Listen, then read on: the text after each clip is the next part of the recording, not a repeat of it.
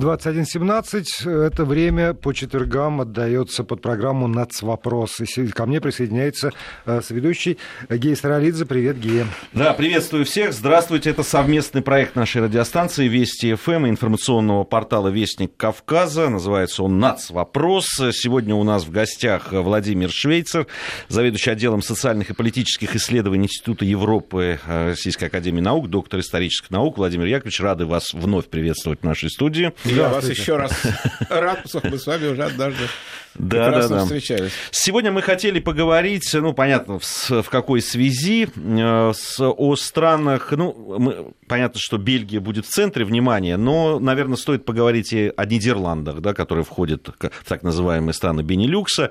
Хотим поговорить о том, как решались на протяжении вот последних десятилетий национальные этнические вопросы в этом регионе. Потому что, с одной стороны, мы все время, когда мы говорили, да и даже готовили такую программу, когда говорили о той же Бельгии с точки зрения национального вопроса, ну, мы планировали говорить о взаимоотношениях валлийской, да, валлонской, да. И вот, да, и тут такой поворот. Не сказать, что это уж совсем до там, последнего времени такой вопрос для Бельгии был простой, да, там, с этническими, с национальными, что касается выходцев из Северной Африки, из арабских стран, но то, что он станет так остро, да, сначала Париж и те теракты, которые произошли в Париже, и выяснилось, что центр, да, там, подготовки был Брюссель, Бельгия, и сейчас вот то, что происходило в Бельгии. Все-таки, а какие, может быть, ошибки или какие просчеты были допущены вот в этой национальной этнической политике в Бельгии, которые привели вот к этому результату? Вы знаете, о политике, собственно, никогда и не было. Владимир Яковлевич, только если можно поближе к микрофону. Политики не было, потому что считал, что все оно идет своим путем, понимаете? Нету какого-то, так сказать, вот уровня, который надо или поднимать, или понижать. Потому что вот заселение людьми из Африки, Бельгии в частности, это люди из Конго. Это была колония, большая африканская колония с запасами урановой руды, которая стала причиной потом очень сложных отношений между Советским Союзом и Западом, потому что историю с Лумумбой вы прекрасно помните, борьба шла за эти самые, за уран, за рудники, за источники, так сказать, ядерной энергии, условно говоря, и поэтому тогда-то, собственно говоря, и начал рассматриваться вопрос, а как быть вот с теми людьми, которые уже давно живут в той же самой Бельгии. Они же приезжали и раньше, и до Лумумбы, извиняюсь, это все было известно. Они работали вот на этих самых таких, на очень черных, скажем так, работах. Они там, так сказать, ну, жили лучше, чем в Африке, и поэтому они хотели там жить. Это, естественно, было в общем, в жаркой Африке, естественно, жарко и плохо, и, так сказать, условия для жизни, в общем-то, нет. А в Бельгии лучше. Они все учились в католических, в общем, школах, они получали там какое-то образование, и потом они уже, в общем-то, по рекомендации, кстати говоря, тех людей, которые с ними занимались в этих католических школах, они получали рекомендацию и уезжали на работу и на жительство, в общем, даже, как потом выяснилось, в Бельгию. И, кстати говоря, опять-таки здесь вот стык в Бельгии двух национальных вопросов. С одной стороны, это вопрос о беженцах, вернее, вопрос о людях, которые переселялись на основе, в общем, французского языка. Понимаете, язык был один, и проблем не было, и религия одна, они католики в основном, те то же самое. Но была еще и Фландрия, это проблема внутри бельгийская, но я должен вам сказать сразу, чтобы, так сказать, некоторую, так сказать, отсеять некоторую, так сказать, шелуху с этого вопроса. В последнее время, когда речь шла о перенаселенности Бельгии людьми из Африки, почему-то не учитывает следующее. Фландрия и власти Фландрии, они на это имеют право, поставили вопрос о том, что работу и жизнь, жить в Фландрии могут те, кто владеют этим языком. А фламандский язык, фламс они называют, вот этот фламс, он для вот африканцев, которые приехали с французским языком, он совсем нелегок. Они вот разговаривают на этом языке, я вот Пасху бывал в Бельгии, его слышал, но они говорят хуже меня, условно говоря. Вот, Фландрия, это север, да, это верхняя часть? Да, это верхняя, самая развитая, самая экономическая. Сейчас это раньше была сельскохозяйственная, отсталая, сейчас совершенно другое. Это там и нефтеперегонные заводы, вся электроника. Но, в общем, Фландрия есть Фландрия. Это общеизвестная вещь. Вот, понимаете, а вот туда, значит, из арабских стран, из Африки народ не едет. Ну, их берут, конечно, тоже на какие-то ресторанные работы, на автентичном секторе. Но в меньшей степени. Но в меньшей степени, потому что надо знать язык. А вот фламандские националисты, ну, так сказать, скажем, националисты, ну, на самом деле, может, они не такие уже очень плохие, они считали, что это рабочие места для фламандцев. И если, ребята, вы хотите работать, ну, хотя бы вы становитесь фламандцами, хотя бы в плане языка. Вот. С языком там очень плохо. Поэтому они все сконцентрировались вокруг Брюсселя, хотя сам Брюссель находится во Фландрии, это тоже интересный момент, и большая часть Брюсселя говорит по-французски. У них там тоже проблемы, но специально надо рассказать о Бельгии, это не тема сегодняшнего разговора, но, во всяком случае, там есть и голосование по отдельным спискам, и все что угодно, вот. Но, во всяком случае, именно в Брюсселе сконцентрировалось очень большое количество людей с темным цветом кожи.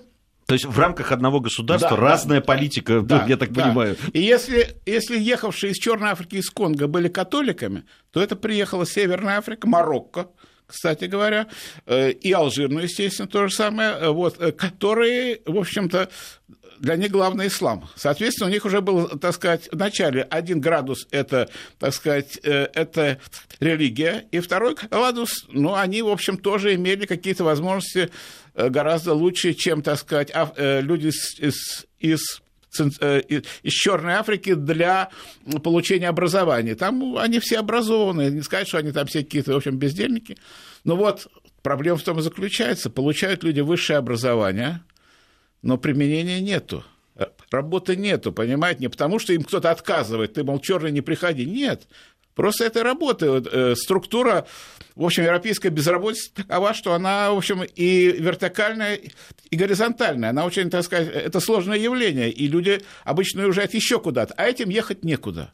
Они приехали, там свои большие семьи, в Брюсселе есть район, это все уже теперь знают, вот Моленбек, там еще несколько районов, где живут, действительно, просто африканские районы, если ты, допустим, так сказать, живешь в какой-то гостинице, вот мы с женой отдыхали, в свое время в Бельгии были, это утром поет муэдзин, понимаете, там все ходят люди в черном, это все, это совсем другой мир, и ты не понимаешь, куда ты попал. А на вокзале это сидят тоже, так сказать, такие же люди. Вот. Поэтому вот проблема в том, что люди, которые попали в объект, так сказать, интереса террористические организации, это люди достаточно с высоким уровнем, с образовательным уровнем, которые все понимают, но в условиях, которые для них созданы в этой стране, они себя не находят. И их находят вот эти самые муэдзины и муллы, которые, так сказать, с этих известных позиций подходят вот к решению очень многих вопросов. Среди них главное, что жизнь – это чепуха, это пустяк,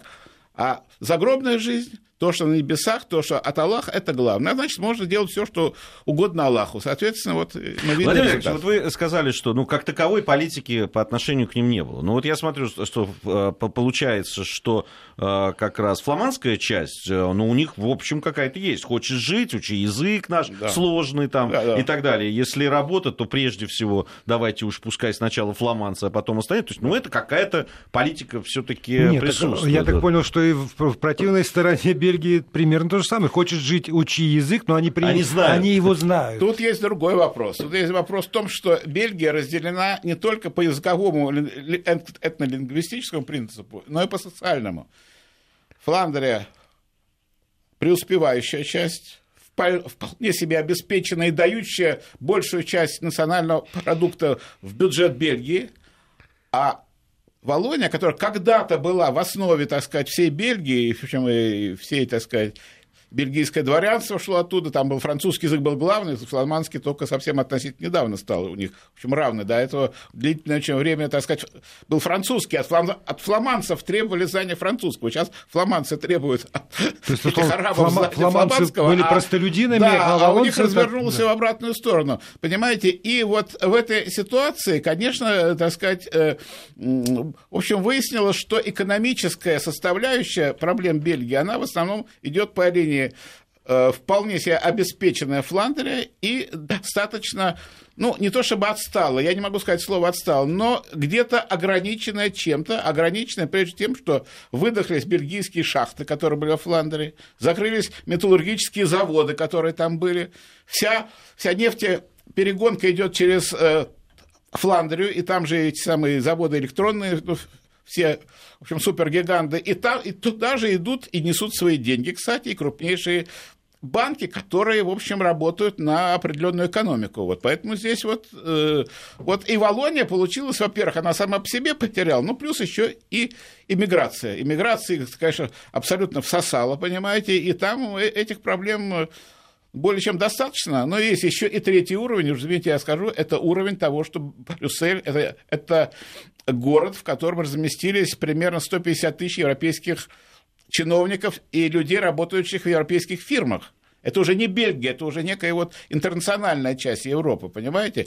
И там, конечно, проблемы, вот, которые мы сейчас видим, они возникли во многом из отторжения очень многими людьми, живущими в Брюсселе, вот этой вот раздвоенности этого города на чиновничью, на процветающую часть и на части, которые, может быть, не то чтобы они живут в бедности, но они с некой завистью. И вот эти арабские люди, вот они это, видимо, на себе это и ощутили. Поэтому никакой, так сказать, грани между возможностью жить мирно и пойти на террористический акт у них уже не появляется. Это на них очень сильно влияет психологически. Они взрывают бомбы в самом центре Брюсселя, рядом со зданиями, в которых находится Европейский парламент, и Европейская комиссия, вот, и масса банков. Ну, это все вот в таком стекле. Ну, кто был в Брюсселе, он это видел. Просто это застекленная часть такая вот Брюсселя. Вот. И там, конечно, все это дело вот вызывает такое вот отторжение. Вот это вот отторжение в психологическом плане, оно очень влияет, видимо, вот на эту арабскую часть, которая уже нацелена на определенные, так сказать, вот, такого рода действия, о которых мы, к сожалению, сейчас вот и наблюдаем. У нас сейчас новости середины часа. Я напомню, что в гостях сегодня в программе «Нас вопрос» зав. Отделом социальных и политических исследований Института Европы РАН, доктор исторических наук Владимир Швейцер. Сразу после новостей вернемся в студию. Гей Саралидзе, Владимир Аверин. Программа «Нас вопрос». У нас в студии заведующий отделом социальных и политических исследований Института Европы Российской Академии Наук, доктор исторических наук Владимир Швейцер. Владимир Яковлевич, а если, поскольку тема была заявлена, Бенилюкс. Вот в Бельгии действительно сегодня привлечено внимание к Бельгии, там взрывы, но так как-то казалось, что и в Бельгии, и в Нидерландах, и в этом малозаметном на карте Люксембурге какие-то вещи синхронизированы, что называется. Можно ли говорить о том, что там синхронизирована и национальная вот эта вот политика, ну, там, отношение к мигрантам, по крайней мере, и процессы, которые протекают, они тоже похожи? Или все-таки, несмотря на вот эту вот, ну, экономическую общность и в отношении к миграционным проблемам, там есть свои какие-то особенности? Знаете, что страны-то, в общем, разные, понимаете? Они экономически вместе очень давно. Вы знаете, что решение о создании Бенилюкса было принято еще в период Второй мировой войны. Еще они были... Да.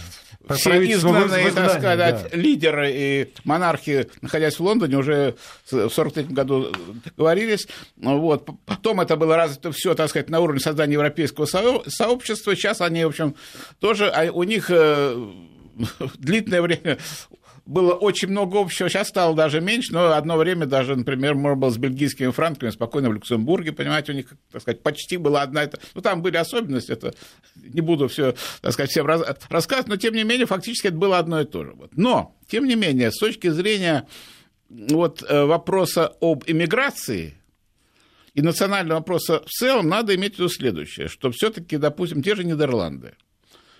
Это страна, которая имела очень большие колониальные владения. Во-первых, Индонезия, Нидерландская Авиастерия.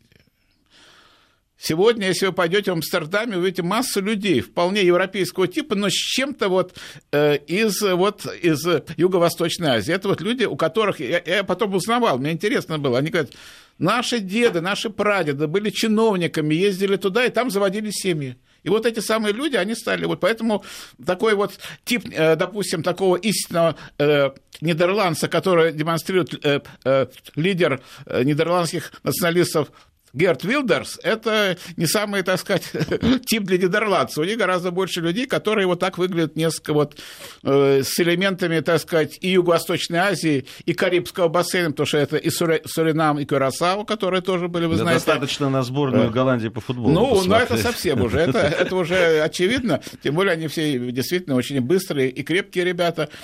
Поэтому у них эта проблема, у них этой проблемы не было, собственно говоря, до того, когда не появился исламский фактор. При том, что я говорю, Нидерланды вполне себе толерантны были к людям, которые приезжали, даже жили там. У них так принято. Все-таки надо иметь в виду, что это кальвинизм, это, так сказать, вещь протестантская, предполагает братство, радушие, близость. Поэтому, так сказать, воспитанные в таком виде, в таком духе люди, они воспринимали других людей не как вредных или чужаков, или каких-то, а как обычных людей, и даже и с состраданием, и с гуманностью, это у них было, понимаете, Пока не начался действительно очень сильный приток в Нидерланды именно людей из мусульманских стран, прежде всего из Марокко, отчасти из Алжира, с тем же, я говорю, с французским языком. Правда, надо сказать, что эти люди, они как-то голландский, так сказать, основной язык, они выучили лучше. Во Фландрии я вам рассказывал, что проблема есть, а в Нидерландах нет, они все говорят сносно на своем языке, хотя сейчас были приняты, так сказать, совсем недавно определенные, так сказать, дополнения к иммигрантскому законодательству, и сейчас требуют от них, чтобы все эти приезжающие, допустим, из той же Сирии там, или откуда-то еще, не дай бог, из Афганистана, чтобы они, в общем-то, сдавали экзамен, шли бы на курсы, учили язык, понимаете? Что местные давно они знают, те, кто живут давно, там же те же марокканцы есть, которые живут уже второе и третье поколение, потому что рынки, потому что все-таки Нидерланды – это морская страна, постоянный обмен товарами, людям, так сказать, в общем, там фрукты, те же самые, торговля, она всегда была такая, и, конечно, в общем, люди с белым цветом кожи не шли работать на рынок. Но это характерно не только, вы знаете, для Нидерландов, это и есть и другие страны. Я так понимаю, что для Нидерландов, первым таким, может, не первым, но, во всяком случае, об этом очень говорилось, и страна оказалась в шоке после того, как убили режиссера Теодора Ван Гога, после того, как он сделал этот 10-минутный фильм о том, как угнетаются там женщины мусульманские. Фитва, это покорность, там... У них, знаете, я скажу, у них же было еще другое убийство, о котором все начинают забывать, но убили лидера нидерландских националистов Пима Фортена. Да. Причем убил его не мусульманин, а убил представитель партии «Зеленых», которого возмутила высказанная Фортеном, так сказать, мысль о том, что о возможности умерщвления каких-то, так сказать, каких-то, не знаю, лисиц, что я уже не помню, что. Как-то какая-то вроде бы мелочь, но этого человека, который его потом убил, а там он ходил без всякой охраны, вообще у них этого нет, у них вообще такая страна, там и двери раньше никто не закрывал на замке, они жили довольно открыто, Нидерланды, они в этом плане были какие-то особые всегда, и вся Европа. Без занавесок на окнах, по меньшей мере, до сих пор. Примерно так, да, примерно так. А, понимаете, эти убийства, я хочу сказать, что здесь, конечно, и элемент агрессии, и элемент, так сказать, обособления был как раз характерен именно для мусульманской части, потому что на каком-то этапе, опять, видимо, причина все-таки экономическая. Я всегда, как, так сказать, историк политики, всегда смотрю на экономику. А что случилось? А то, что они стали не попадать, так сказать, в канву развития голландской экономики, потому что она, в общем, основана на высоких технологиях, на всем, и эти люди как-то не попали туда, потому что, опять-таки, не все получили высокое образование, все были, в общем, довольны, а потом еще очень важно, понимаете, ведь говорить о мульти культурализм, можно, когда все живут вперемешку, как у нас вот в Советском Союзе, я уж извиняюсь. Вот. И у нас были действительно отдельные районы, где жили те или народные, если брать, допустим, город Москва, там Ленинград, там все жили вперемешку, там не было армянского квартала, там или еврейского квартала, жили все вместе, и как-то это вот люди притирались, имея, конечно, определенные особенности национальные, никто их никогда не скрывал, но это была общность. Вот советский человек, вот сколько угодно можно говорить, я уверяю, это была общность. Это то, что создалось вот в нашей сложной, противоречивой, может быть, во многом негодной в чем стране, но это в личном плане это было очень важно. Чего в Европе нету? Вот у них нет общности, понимаете? Вот у них в тех же Нидерландах все-таки это вот районы мусульманские. В Утрехте, допустим, в Роттердаме и в Амстердаме, если возьмем, там есть же эти районы, вообще в этих городах, там статистика сложная, я специально вот выписывал, там где-то чуть ли не 40% людей не нидерландского, так сказать, рождения, вот приехавшие, из них большинство мусульмане, кстати говоря. Вот. И вот с этими людьми опять-таки ведет работу, так сказать, ислам, которые, в общем, при определенных обстоятельствах, а сирийская война – это обстоятельства, которые приводят вот к таким случаям. Вот здесь, извините, Владимир Ильич, что перебил, с другой стороны, вот есть противоречие некое, да, вот есть люди, приехавшие из Черной Африки, да, в ту же Бельгию, да, там, да, да из... Они наверняка находятся не в лучших обстоятельствах, чем выходцы из Марокко или Алжира. Но при этом, да, и то же самое в Нидерландах, но при этом именно такому воздействию подвержены все-таки люди, да, которые вот приехали с севера Африки. Именно они становятся вот этим материалом для экстремистов. Да, но я думаю, что там есть уже и молчаливое согласие этой, ну, условно, Черной Африки, выходцев из Черной Африки, потому что есть процесс исламизации Африки, он очевиден совершенно, это стремительно набирает, да, обороты. Да, и есть, да, если не религиозная солидарность, то некая социальная солидарность. Они разделяют, может быть, не методы, не готовы сами идти, значит, там, в авангарде этой борьбы, но как бы молчаливо согласны с тем, что арабы делают какое-то правильное дело. Ну, вы знаете, они могут с этим, конечно, и соглашаться, но вот африканцев, так сказать, из французской Черной Африки, там, не знаю, из каких-то иных, так сказать, в общем, частей, их вот в этих, их много в криминальном мире, вот это я сразу хочу сказать, это, тут нет разницы, мусульмане или католики, у них это вот есть, это, к сожалению, это присущно, опять-таки, от определенной бедности в целом ряде случаев и в целом, так сказать, ряде районов, где живут они, там действительно очень плохо все и очень бедно. В том случае было...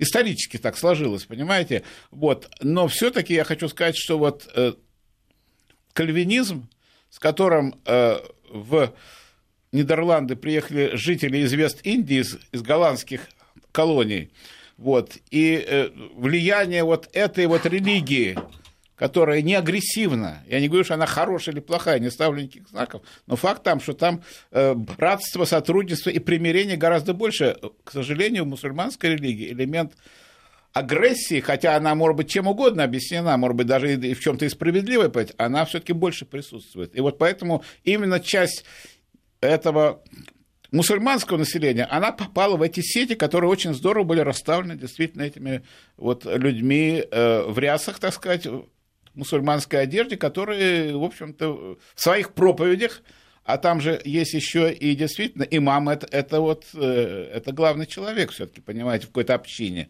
понимаете, отец, да, отец, мать, все понятно, вот, но имамы на молитвы, на все праздники ходит практически все мусульманское население. И не просто там сидят и слушают, и ковыряют носу, они слушают, и в них впитывается вот во многом вот тот яд, который иногда впрыскивается. Я не говорю, что все абсолютно имамы говорят такие вот нехорошие вещи, но многое идет через это, вот, понимаете? И в отличие от тех, кто связан с католической религией или с тем же самым в Голландии, с кальвинизмом, понимаете, это все-таки вот оттенки есть.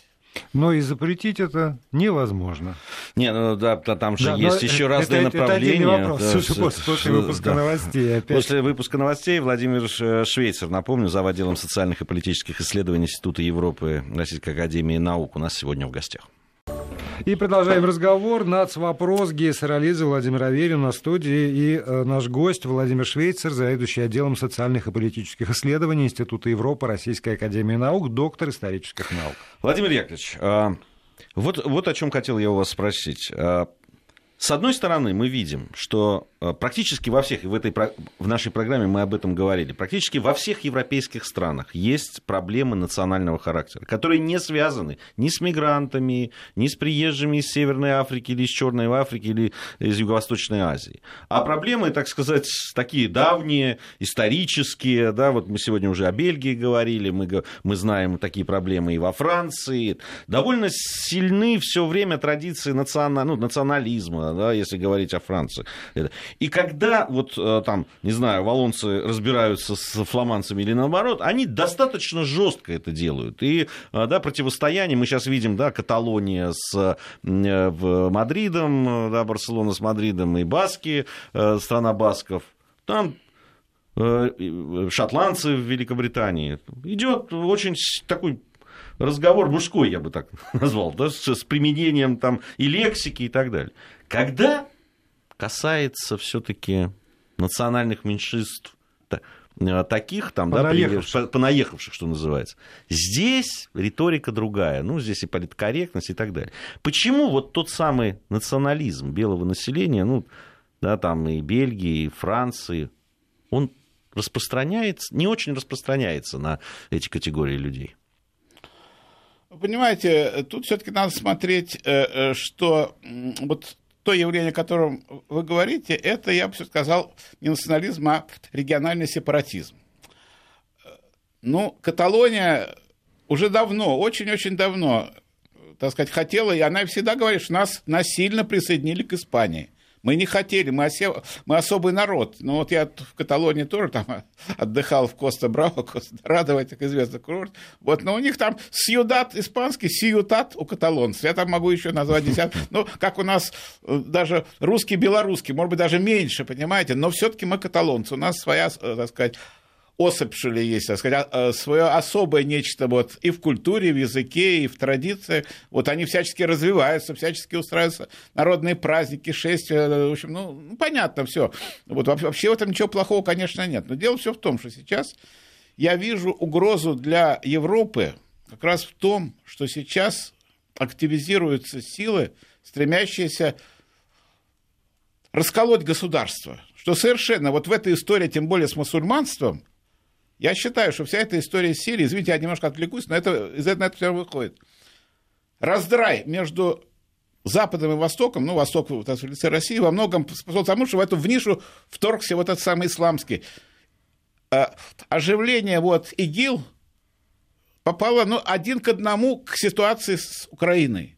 Вот как только увидели, что есть такая вот зона, где начинает сцепляться уже Запад и Восток, уже Россия с Америкой, там и Европа, и эти активизировались, понимаете? Поэтому сейчас, когда мы говорим о Европе и о сепаратизме, так вот сепаратизм европейский, тех же шотландцев, тех же фламандцев, которые не хотят единого государства, можно говорить о Каталонии, вот, можно говорить о севере Италии, там еще, да, или даже о Корсике, хотя в гораздо меньшей степени, понимаете? Но это все, в конце концов, это разрушает Европу, понимаете? И думают уже не о Европе как о целом, а вот о своем. Вот моя Корсика, моя Каталония, мое, понимаете? И главное, они уверены почему-то, что они будут жить хорошо, будучи отдельным государством. Но вот распад СССР ведь все показал уже. Ребята, учитесь на наших ошибках. У нас случилась эта беда. Эта беда ухудшила жизнь большинства людей.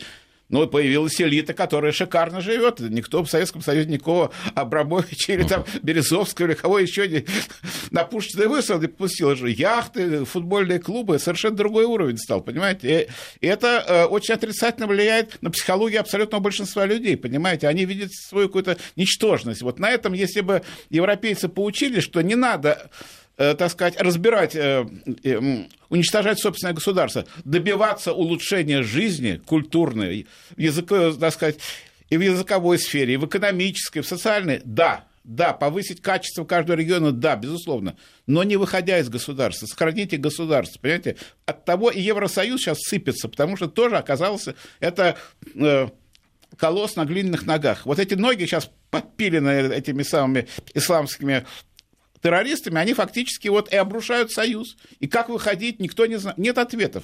Есть вопрос, ответа нет. То есть вот эта общая беда, она не будет объединять Европу, вы считаете, а наоборот ее разделять будет? Знаете, это сложно, понимаете. Если люди, понимаете, пока что люди все запуганы. Вот то, что мы видим, и интервью, которое я тоже с вами смотрю по бельгийскому, так сказать, телевидению показывают, по Франции, да кто угодно, немцы, те же чехи даже запуганы, не дай бог у нас, поляки говорят, ой, а если к нам придут, что у нас будет никогда, никого не пустим, понимаете, никаких серий не хотим. Вот. Но я могу вам сказать, что в этом же дело, люди пока что испытывают, в общем, чувство страха. Но надо иметь в виду, что если сейчас очень грамотно поставить вопрос не о восстановлении единства Европы, а о выработке определенных принципов, причем даже не европейских, а международных, нерушимость границ, сохранение территорий, недопустимость сепаратизма, борьба с любыми отклонениями от этих норм, причем не отдельными силами, а общими усилиями. Создайте действительно миротворческие силы и введите эти миротворческие войска там, где опасно, где пахнет жареным, понимаете? Вот это необходимо делать, причем я говорю в масштабе всей Европы, не исключая ни одну, ни другую, ни третью часть. Все это необходимо. Вот. Если этого не делать, если ждать опять, что опять пронесет, перекрестили, слава богу, нет. А усиление вот правых партий... Да, мы видели в Германии. Понимаете, в Германии Германия всегда гордилась.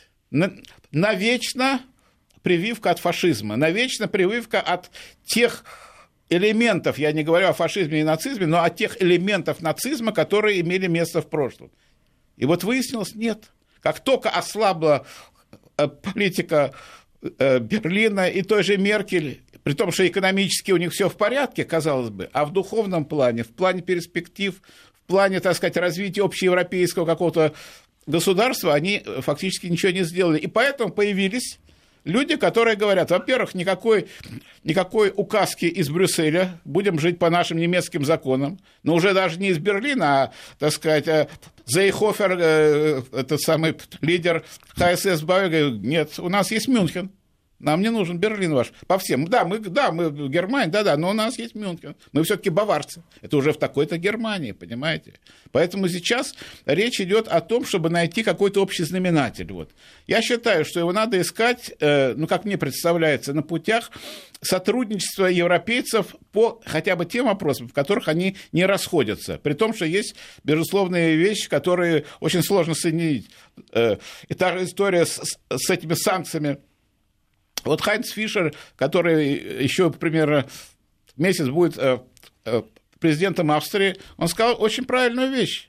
Мы против санкций, но мы и против того, что породило эти санкции. Вот если подумать его эту мысль, надо понять, что надо искать мирные пути решения вопросов, региональных, национальных, не делать резких шагов. Вот резкий шаг любой, он ведет, к сожалению, к тому, что мы видим сейчас в том же самом Брюсселе. Они ответили тем, что они получили в Сирии. В Сирии под ним нанесен сильнейший удар, и мы это сделали великолепно и блестяще, а ответ пришелся на Брюссель, хотя сама Бельгия там не участвовала. Удар по Европе, я бы сказал больше, по европейской цивилизации. Это очень важный момент, который надо все-таки нам себя учитывать. Общность наша в этом плане цивилизационном и России, и Бельгии, там, и кого угодно, и Германии, мы единая европейская цивилизация. И не надо здесь говорить о том, что вы особые, вы хуже, мы лучше. Нет. Искать надо общее. Хорошая точка для разговора. Спасибо большое. Владимир Швейцер, заведующий отделом социальных политических исследований Института Европы Российской Академии Наук, был нашим гостем.